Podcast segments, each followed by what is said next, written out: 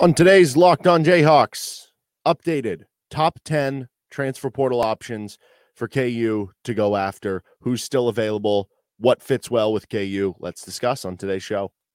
You are Locked On Jayhawks, your daily podcast on the Kansas Jayhawks, part of the Locked On Podcast Network, your team every day.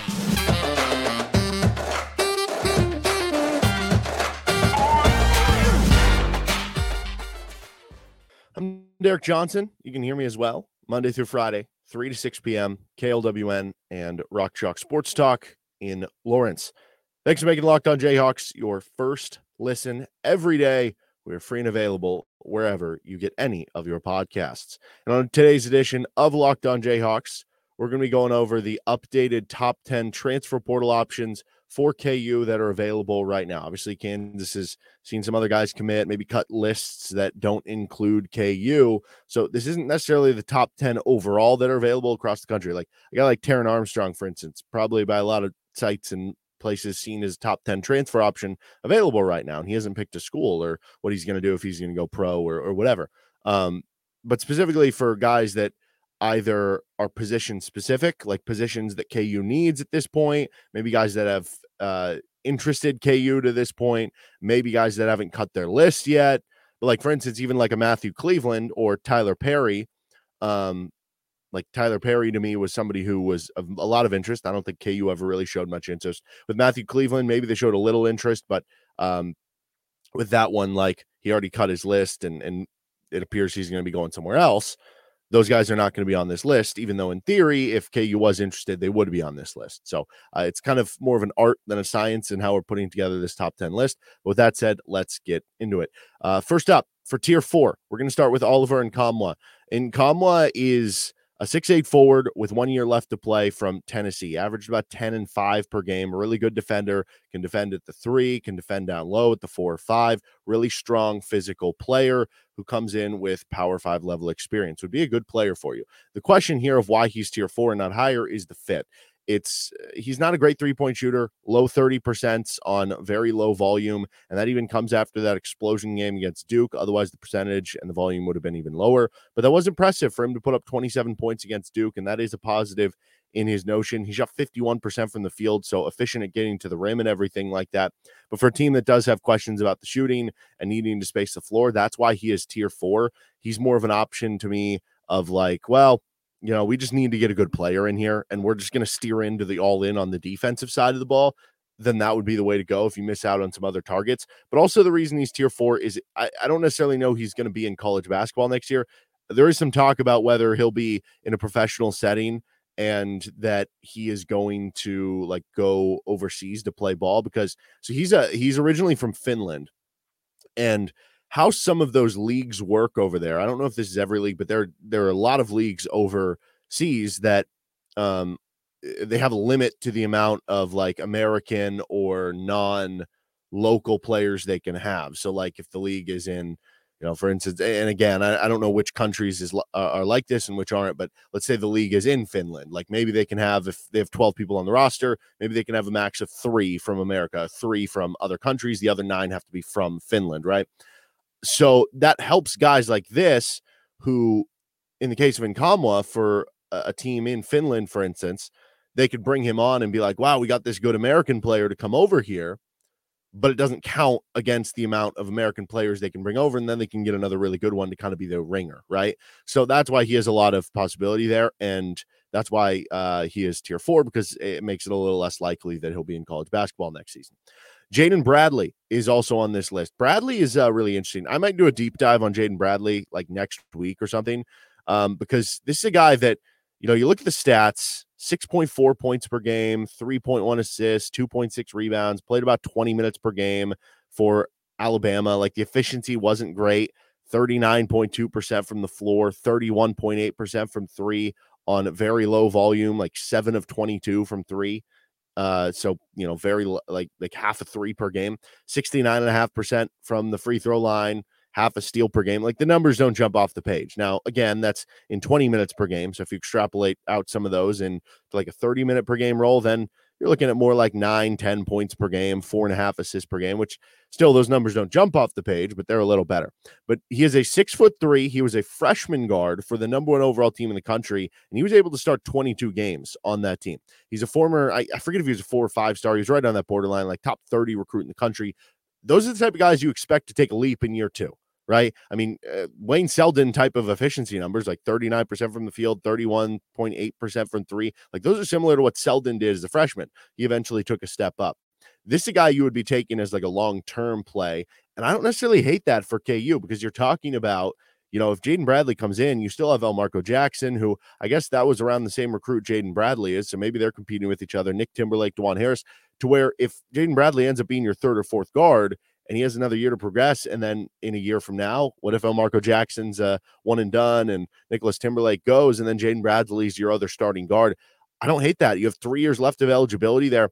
And, and this is really impressive here. This uh, 70th percentile on the defensive end. He's a solid transition guard. That would be helpful for KU. Here's the write up on the Athletic has a really good uh, write ups on a bunch of guys of like the top uh, available uh, transfers in the portal right now. And they had a really glowing review about Bradley, who they right now have the number five available transfer uh, recruit in the country. Now, some sites value one year guys, some sites value the longevity, which the athletic does because he has three years left. But here's the write up Bradley is a former five star recruit whose situation reminds me of Davion Mitchell when he transferred from Auburn to Baylor. If Bradley puts in the work and ends up in the right system, he could explode like Mitchell did. Like Mitchell at the time, Bradley has defensive potential, elite speed with the ball, and concerns about shooting. Bradley actually put up better numbers as a freshman, though, um, he made the all freshman team, started 22 games, didn't shoot it great, struggled to finish at the rim. He had a share of sloppy turnovers, but some of that is playing in the SEC as a freshman. His passing, where he's probably furthest along right now, he has a good sense for how to set up teammates. His tools to become a pro, if the shooting improves, you need to get into a program with good track uh, record of player development. Okay, boom. Like, I'm sold. Like, if that's your fourth guard and he has potential to be a pro in a few years, okay, let's do it. So uh, that's why he's he's on here. But the reason he's not a higher tier is the shooting and because it could be more of a long term play in that regard. And is Kansas just better off saying, yeah, we'll take some money, then we'll just open up another scholarship and take another really good player short term the year after? That might be a good play too. Uh, Primo Spears is on tier four here we uh, did a Primo Spears deep dive on yesterday's show, so I don't need to go much deeper into Primo Spears. But basically, yeah, a guy who could possibly be your fourth guard, be an improvement over what you had off the bench from Joe Yesufu and Bobby Pettiford. Uh, there are certain concerns there, which again, hit up the deep dive for that, but good enough to at least be in the top 10 overall list here. Uh, I don't know if this is the proper way to pronounce this guy's name, but Simas Lukosius. I don't know if it's Shimish or, or Shimish, whatever. Uh, but he is someone I haven't talked about, and I started digging a little bit more into him, and I found myself impressed enough to put him in the top ten here. So he's a six foot seven wing. He has two years left to play. That's a positive. Um, the numbers are uh, a guy who averaged 11 and a half points, four rebounds, three assists, kind of filled up the stat sheet. Uh, 47% on two point shots, about 38% on three point shots on five attempts per game. Um, good free throw shooter, over 80% both seasons. And this is his write up in the athletic. Again, a, another impressive one. Every once in a while, you'll come across a player who makes you perk up in your seat and get excited about studying the film. That's Lukosius. Before Butler, Lukosius played in the highest league in Germany, and he's the son of a coach. He's the type of player that gets coaches to say the international game is ahead of us in teaching the game. He really knows how to move without the ball read screens, and read defenses. After shooting only 26.5% from three as a freshman, he bumped that up to 37.8% this year. I believe he has potential to go even higher. He's got a high repeatable release and is always on balance. The real fun happens when he puts the ball on the floor, bodies bounce off him, and the way he moves with the ball and his footwork reminds me some of Jaime Jaquez. That's a nice little comp there. Um, and when you look at the synergy profile, this is interesting too. Lukosius 95th percentile in spot up shooting. He's shooting 47% overall on spot up shots with 1.28 points per possession, which, you know, that would by far rank like the number one offense if that was your play every time in the country. Um, specifically, though, if you're just looking for spot up threes, not just spot up shots on everything, but spot up threes only, he was 36 of 81. So that's a pretty good sample size, 44.4% from three in spot up threes. He was also 88th percentile on the defensive end of the floor. So a smart defender who's a good team defender uh, I think is the best way of putting it. Reason he's not in a higher tier, honestly, like I kind of want to put him in tier three. I really do. I really do. I just couldn't get it there because I'm like, well, KU's not really pushing for him. So maybe that means something like, is it because he's not that dynamic? Like he's not super athletic. He's not super long. He's 6'6, 230. Uh, he's not a good ISO scorer. Like uh, at 6'6, 230, are you wanting to play him at the four, but he's only getting four rebounds per game? Like I don't I, I don't know. I, I don't know. So I, I'm gonna put him in tier four, even though a lot of me, for all those reasons, the spot up shooting, the the the team defense actually being really good, like wants me to put him in tier three. And the last guy we have in tier four is Noah Thomasson. We talked him about him in the top 10 guards. Good score from Niagara. You have to worry about the, the jump up in competition, which is why he's tier four, but his defense was really, really good at Niagara. His spot up shooting was good. He was able to create off the bounce and get some isolation for you. Just a good overall shooter and score that if he's your fourth uh, guard off the bench, you feel pretty good about it. But again, you do have that worry about the jump up in competition. Let's get to tier three in a moment. This episode of Locked On Jayhawks is brought to you by Built Bar. Looking for a delicious snack but don't want all the sugars and calories? Then you need to try the best tasting protein bar ever built. If you want to eat snacks during the day. You know, you you get hungry over your work day or something, but you don't want to compromise on taste. You want something healthy. Built bars are perfect for you. They're 100% real dark chocolate or covered in it, I should say. Um, and they come in unbelievable flavors like churro, peanut butter brownie, and cookies and cream. They're only 130 calories, four grams of sugar, whopping 17 grams of protein, you can get all your specialty orders at built.com. You can also walk into your nearest Walmart, head to the pharmacy section, get yourself a four bar box of cookies and cream, double chocolate bar, or coconut puffs. If you're close to a Sam's Club, run in. They have a 13 bar box so you can really stock up with hit flavors like brownie batter puff or churro puff. You can thank me later. All right, on to three. We have obviously four tiers here. Uh, tier three features RaeQuan Battle. So RaeQuan Battle is a uh, originally he started his career at Washington. And that shows that clearly he had like power five potential, I guess. Uh, six foot five, so good size for you. He, would probably be somebody who you could play him a bit at the two, but I feel like mostly for KU, they'd be playing him at the three at this point in time based on the roster construction where you'd play a lot of, you know, Timberlake and Elmarko at the two, and then Timberlake maybe playing some at the three with Battle, I guess. Um, but he was all Big Sky this past season. The year before, he was the sixth man of the year in the Big Sky. Uh, but this was really his one breakout year. This isn't a guy who he's had like you know three great years of success or two great years of success that would lead to this. It was really this one breakout year last season, his fourth year of college at Montana State. He averaged 17.7 points per game, 2.9 rebounds per game. He's pretty much just a scorer. Like he he doesn't have any other stats. So uh, the 17.7 points per game, the 2.9 rebounds per game, no other stat is over one per game, except for turnovers, which is one and a half.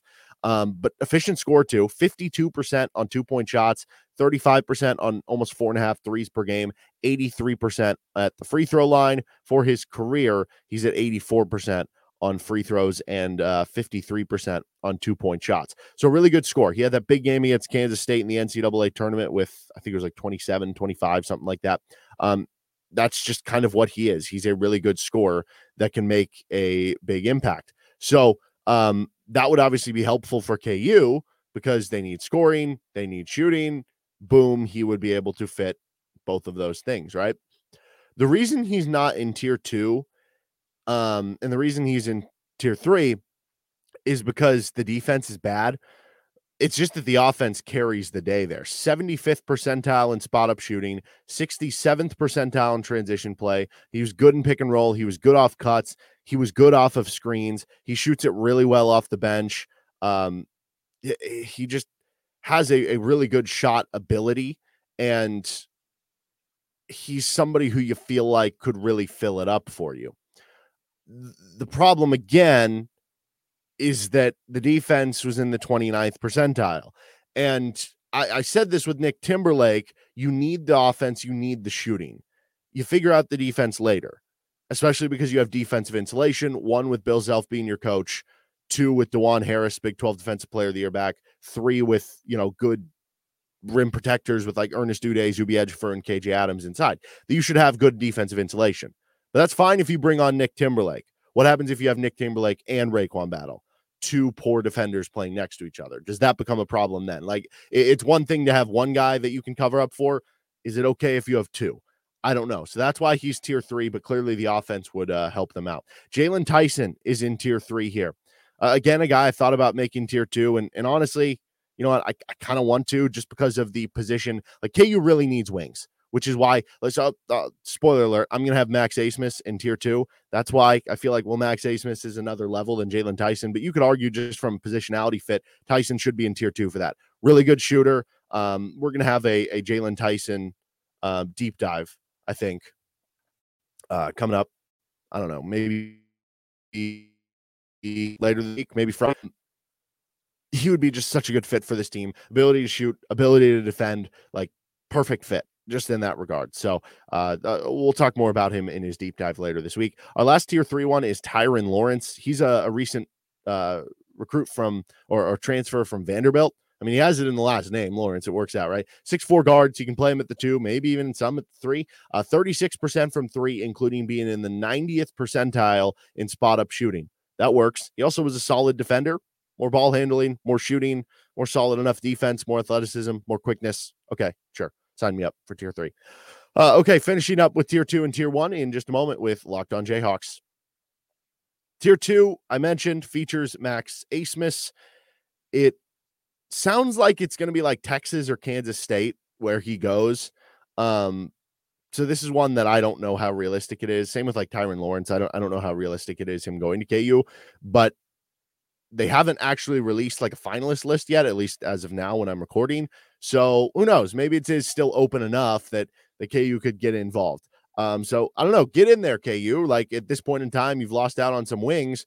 Well, instead of you know, going in on, on a bunch of wings, what if you just played with a bunch of three guard lineups and you had Max Abmas at the two and Nick Timberlake at the three, or, you know, Marco at the three or two. I don't know. Just have athletic like three guards out there, like we've seen Baylor kind of do in the past. That would be kind of fun. Do it with Max Abmas. So Abmas, obviously, elite shooter, elite scorer, can do it off the bounce, can do it in spot up, gives you another ball handler out there. He's not a great defender. He actually was kind of like just like an average defender. So uh, it's not as as big of a deal as like maybe with RaeQuan Battle, for instance.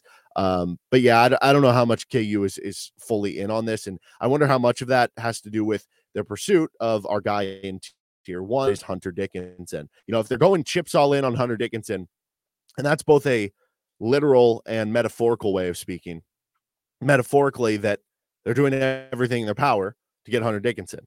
Literally, that they are using like most of their NIL funds on Hunter Dickinson to reel him in.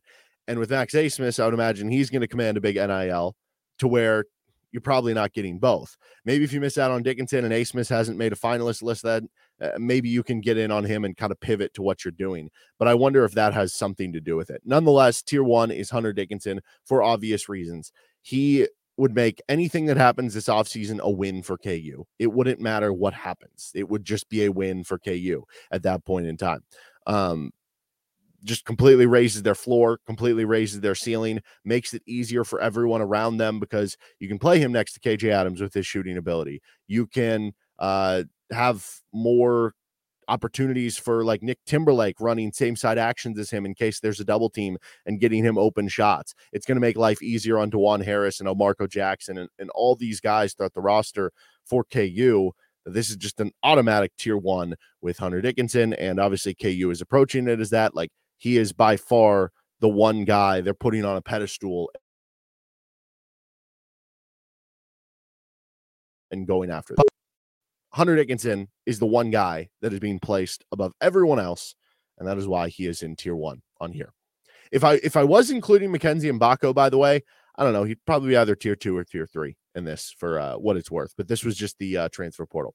All right, that's gonna do it for this episode of Locked On Jayhawks. We'll be back tomorrow. We're gonna actually do a KU football NFL draft primer, and then on Friday we're gonna probably release a Jaylon Tyson deep dive. Uh, again, things can be fluid because uh, at this point in the year, like there could be some big news. What if somebody KU's chasing commits elsewhere? What if KU gets a commit from someone? Then we'll talk about that instead. But uh, that'll be the plan otherwise, uh, unless one of those things happen. You can find our podcast wherever you find any of your Locked On Jayhawks podcasts. You can also find us on YouTube. You can hit me up at D Johnson Radio on Twitter. You can also tune in to Rock Chalk Sports Talk Monday through Friday from 3 to 6 on KLWN and Lawrence, including RCST trivia. We'll be back tomorrow. Have a good rest of your day. Later.